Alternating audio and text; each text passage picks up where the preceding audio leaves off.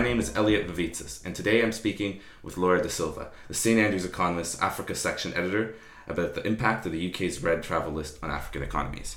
Laura, how are you today? Hi, Elliot. I'm good. How are you? Excellent. So, uh, I guess before you know, you, I read your article, and there's a lot of intricacies about the UK's travel red travel list, especially on its impact on Africa, which I like you've brought up as the majority of the countries on this list.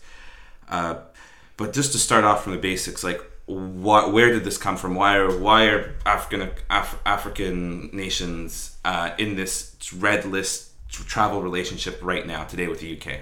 Yeah, for sure. So, um, if you kind of look back at the past two years of the travel restrictions affecting the UK, um, the UK has kind of been operating a traffic light system. Um, but in part of that is the red list, which is kind of a complete travel ban um, on travel from and into um, countries. And when you look at the countries that have been targeted by this red list, you can kind of see the pattern of African countries. Um, and so that's kind of why um, this article I've kind of chosen to explore just the effects of the UK's list on African countries. Mm-hmm. Yeah, uh, and and so what what like so I, I understand you know one of the big countries that was put on there was South Africa, but Yeah, also I think yeah. mostly sub-Saharan African nations. Yeah, Mm-hmm. yeah, definitely. So if you kind of look at two periods of time, so like um, September 2021, you can see that 41% of the countries on the red list were actually sub Saharan African countries. And that's kind of insane when you think about the fact that that's 44% of sub Saharan African countries in total. Um, and even like earlier on in 2021, in like April, um, around half of the countries on the red list were African. So you can kind of see that this is targeting African countries specifically. hmm And what's the what's the reasoning maybe behind that? Because uh, you, you know even even amongst you know outside of Africa, there's plenty of eh, there's you know there must be a criteria behind this. Uh, would you want to speak to that? Yeah, well, that's kind of the thinking is that there would be a criteria, but um, that's kind of where the um, accusations of the red list occur is that the UK government haven't really been very transparent in if there's a criteria and what the criteria is. Um, so there's been kind of a lot of reports that are guessing into factors that may be criteria, such as vaccination rates, death rates, um, how many cases per million are um, in these different countries. But there isn't actually a criteria that's been published by the UK government. Um, and in fact, there isn't much transparency in the decision process. So whenever the lists get updated, there's not really any rationale being given as to what the criteria are um, that is affecting countries being added to red lists quite rapidly. Right. And so from the UK side of things, this is this is a we need to protect our borders, stop the Yeah, coronavirus. sure. But what's the what's the reciprocal side for Africa? How does this impact Africa outside the fact that people from Africa cannot travel to the UK? Yeah, I mean, so there's huge economic effects. I think probably the most direct effect is tourism, um, because African economies, for the large part, um, have uh, a large dependent on tourism, especially from the UK. Um, in fact, if you look at Botswana, I think it's around 15% of their GDP comes from tourism. So any kind of travel restrictions will have huge impacts on GDP just through tourism alone. Um, and then obviously there's the knock-on effects of that on employment um, throughout countries. And then, of course, there's trade implications, and also um, there's foreign direct investment implications because of the huge knock-on effects on GDP. And how does so foreign direct investment, for example, how does that um, get get impacted by the red list? Because obviously, you know, there's very before the pandemic, you know, foreign direct direct investment um, flows, you know, very simple, right? You know, a business person may travel to whatever nation they may want to invest in, and so, so be it. They go about their business. But you know, now in this era of online working and um, and just a more restricted, less globalized world, even though we're at the most globalized point in hist- history, you know, would you say that uh, markets have been able to keep up with that, or is it is is the on the ground aspect of foreign direct investment being lowered in African countries by this red list? Just is it is that is it just truly that? Yeah, well, I'd say um, kind of the almost like spontaneity of the travel restrictions and the like extremeness of the travel restrictions create huge uncertainty in African markets. So if you kind of look at how um, travel bans have been implemented by the UK, a lot of them are happening overnight, especially if you look at um, the Omicron saga at the end of November, all of those travel bans came into effect overnight. And that means that all of those effects on tourism and effects on GDP and joblessness happen overnight. Um, and so, as investors trying to invest in um, these kinds of economies, there's huge uncertainty in those kind of returns of your investment. Um, and also in terms of the length of, of the travel bans, because as, we, as we've seen, um, travel bans can be in effect for months on end. Um, so, yeah, I'd say that's kind of the, the biggest effect on, on uh, foreign direct investment. Um, yeah, but I think also if you just look at African countries throughout the pandemic, they've been having to deal with a lot of rolling lockdowns um, and also uh, having limited budget. A lot of um, kind of uh, government ex- expenditure has been redirected to healthcare. And so obviously that will have a lot of impact on industry um, throughout African economies and may also deter foreign investment. Mm-hmm. And is the UK's tra- red travel list is obviously uh, you know, is, is the most notable example, I guess, for us here at the St Andrews Economist because we're in the UK. Yeah. But around the around around the world, you know, the UK is not exclusively the co- only country to take actions like this. Would you say the UK has been influenced by other countries' actions, or is this red list in its in itself kind of a, a I guess a bad example of a gold standard for this kind of behavior? Um, I would say um, the UK is actually quite influential in almost setting the narrative for travel restrictions. So if you kind of look over the past two years, a lot of the time the UK has almost been the first to act um, and to place travel bans on countries. And then you kind of see other European countries and North American countries kind of following their lead. So I'd say in that respect, the, the, the UK's red list specifically is very influential in um, kind of dominating and setting global precedent of travel restrictions. Mm-hmm. Even for would you say countries like the United States and you know blocks like the EU, or would you say maybe that's just you know in general in a global context? Um, I think it's kind of different. It's always different to say which came first, who mm-hmm. was thinking about it first, because I think a lot of that kind of stuff might be happening on um, behind the scenes. But I think if you look at the most recent um, occurrence of like global travel bans in again late November um, around Omicron, um, the UK kind of acted very hastily and they acted first, pretty much within hours of the sci- scientific discovery of um, Omicron. Mm-hmm. Um, and then, kind of over that weekend, we then saw Switzerland and Germany and the US kind of acting to institute pretty much the same restrictions that the UK had. And for the UK, um, outside of just protecting borders and you know stop the stop stop the stop the spread and don't overwhelm, mm-hmm. the NHS have the travel restrictions. I mean, they've devastated African economies, like you've brought to light, but have they even been effective for the UK? Um, my opinion is that they haven't really, and I think that's kind of echoed by the WHO. Um, yeah, I mean, it's it's always it's always difficult because if you had to if you have to look at how variants has spread a lot uh, across the world, a, a lot of the spread is happening before we've picked it up. So you have to remember that these travel restrictions, especially with the spread of new variants, like in the case of Omicron and Delta, are only happening once we've actually identified the variant, which obviously takes time. And so, in the case of Omicron, it was identified by South African scientists, and there was then the, the hasty ban of travel from the whole of Southern Africa. But at that point, the variant was already in the US and already throughout Europe.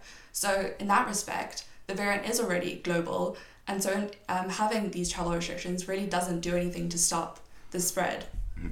Would you say then that the UK government is misinformed in their policy when it comes to the red list, or do you, is it a is it a deeper underlying suspicion of you know the the abilities that African countries have to deal with the virus? Yeah, I would say there definitely is some sort of bigger underlying issue um, and some bias against African countries. I think we've kind of seen um, almost like a, a mistrust and a paternalism towards um, the scientific community in Africa. And there is always this kind of um, misinformed uh, narrative that there is like some sort of level of incompetency in African countries, which is huge, hugely unfair, um, especially given the track record of African governments during COVID and the African scientific community during COVID. I mean, you have to remember that the Omicron variant was discovered by South African scientists. This is a scientific industry that is um, hugely developed. Um, and yeah, I mean, the first to actually pick up this variant and pick up a lot of variants. So yeah, I do think there is some sort of underlying bias and maybe greater issue um, in the way that the Western countries and maybe wealthier countries view Africa and kind of mistrust African scientists. Mm-hmm. Well, that, that, that's that's interesting because, like you say, you know, South Africa is a great example too. A developed scientific community. Um, mm. you know, there's and and you know, especially back to the point about you know, I guess this you know t- is go ties into you know globalization, the real re, real the realization that you know maybe there should whether it, it's wrong or right to have restrictions is because uh, you know we are globalized. People yeah. fly in and out, but the scientific yeah. if the scientific community is just as globalized, you don't it doesn't really matter whether the conclusion was happened in uh, Johannesburg or yeah, exactly. in London. Mm-hmm. Um, and in the holistic context of pandemic restrictions, where do you think this whole travel, the saga of travel restrictions and relations with the rest of the world fits in? Yeah, I mean, I was kind of thinking that um, throughout the pandemic, we kind of have seen uh, a trend, especially with um, restrictions and travel restrictions, especially of maybe individualism in terms of countries acting for themselves. Um, and maybe not considering the, the knock on effects this has for other countries around the world. So, especially if you look at um, vaccine inequality that has become quite apparent um, and vaccine hoarding, you can kind of see that there is almost like a selfishness um, throughout the pandemic. Um, and I think that is perpetuated through travel restrictions, the kind of hasty implementation of these restrictions to try and protect um, your population, but without really considering the huge expense this has for other countries and for other people um, on the other side of the world. Mm-hmm. That's that's that's true true as well. Uh, I want to go back to the uh, point about foreign direct investment, just because I was I was I was thinking about that before we sat down. Uh, the other thing about you know foreign direct direct investment, would you say that uh, this is just this try these travel restrictions are they a risk? It's like like you know in general economics we could say you know your interest rates are a thermometer yeah. of, of risk right uh, you know but you know the economy we know works in a way that you know it's more than just you know numbers there's it's a, it's a humanity for a reason yeah um, would would you would you say that you know these restrictions also you know add you know a certain element of risk to investing in Africa and you know deter people from a place that you know there's could be much much more to be had if it was not for this these restrictions. Yeah, I think that's a really good point. Um, yeah, I mean the restrictions themselves, like I said before, do create a lot of uncertainty, but you're right that they kind of almost perpetuate some sort of level of skepticism around the performance of, of African countries. I mean, if the justification or supposed justification for um, these restrictions is that um, African countries are are risky or that the pandemic can't be contained in these countries and so we kind of have to guard ourselves mm-hmm. or from them, then surely that's going to deter investors because that kind of just perpetuates this narrative that um, these countries are risky and that they aren't handling the pandemic well um, that COVID is maybe affecting the economy disproportionately.